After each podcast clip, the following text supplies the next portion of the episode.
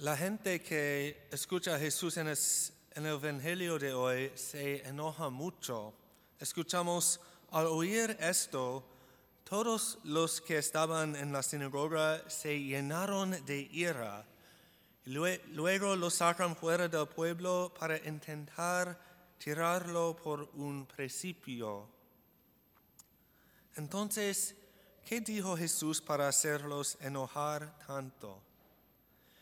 En primer lugar, Jesús hizo milagros en otros lugares y ahora había regresado a su propia ciudad Nazaret. Todos allí lo conocían como carpintero, no como profeta que hacía milagros. Y él les dice que no lo aceptarán como profeta. Y él da dos ejemplos del Antiguo Testamento de profetas que hicieron milagros para los extranjeros, pero no para su propio pueblo. La situación está un poco retorcida. No creen que pueda hacer milagros porque se niegan a dejar que supere las expectativas que tienen de Él. Y así, cuando no les hace milagros, se enojan. Pero la única razón por la que no hace milagros por ellos es por su propia falta de fe. Son ellos mismos los que impiden que Jesús supere sus expectativas. Esta es una situación muy compleja y es una situación en la que siempre se encontrará cualquiera que intente crecer en santidad. Es muy difícil volverse santo y cambiar las expectativas y suposiciones de las personas sobre nosotros para que esperen que seamos santos. La inercia, el statu quo, la presión de los compañeros para volver a las viejas costumbres, todas estas cosas van contra nos- nosotros cuando tratamos de seguir a Dios más de cerca.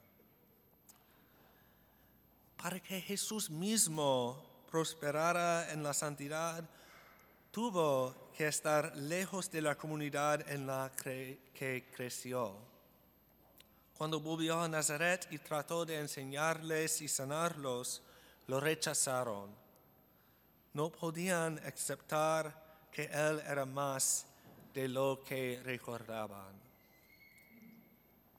Cuando nosotros cambiamos y crecemos en nuestra re- relación con Jesús, también tiene efectos en todas nuestras otras relaciones. Cuando trabajamos en nosotros mismos o cuando Dios trabaja en nosotros y nos volvemos más sanos y santos, todas nuestras relaciones cambian con nosotros. Y las personas con las que estamos en una relación pueden no querer que eso suceda.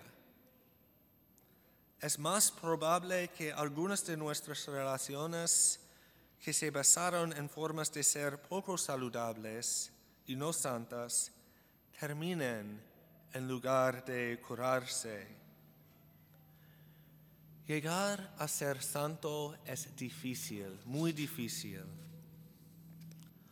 ¿Alguna vez ha sentido la necesidad de actuar no santo para que su familia y amigos no se enojen con usted?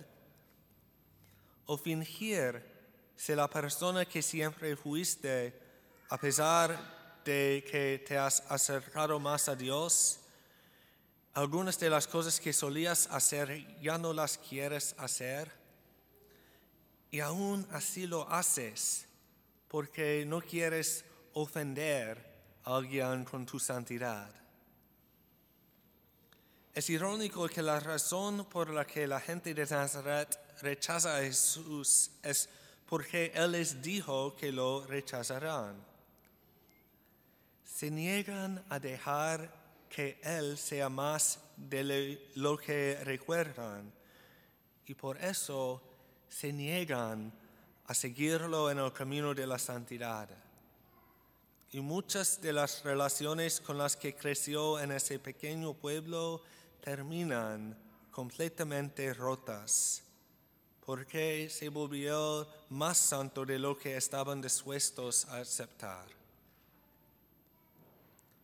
Para nosotros, estar más santos siempre cambia nuestras relaciones. Y eso significa que convertirse en santos exige a las personas que amamos o aceptar nuestro crecimiento y con suerte crecer con nosotros en relación con Jesús o perder parte de la cercanía que una vez tuvimos. Y esperemos que no termine como lo hizo con Jesús, con ellos tratando de matarlo. Pero cambiarnos a nosotros mismos siempre significa cambiar todas nuestras relaciones, lo que significa exigir a los demás, queramos o no. Y no podemos obligar a otros a cambiar con nosotros. Como cristianos, siempre estamos llamados a crecer en la santidad, a crecer en nuestra relación con Jesús. Y es difícil. Puede significar dejar atrás otras relaciones, puede significar múltiples esfuerzos para salir de las mismas rutinas a las que estamos acostumbrados y a las que otros nos atraen de nuevo puede llevarnos a fingir que no somos santos solo para que la gente no se enoje con nosotros. Pero crecer en una relación con Jesús vale lo que sea, vale lo que sea. Para el mismo Jesús eso significó dejar su ciudad natal y convertirse en un predicador errante y hacedor de milagros.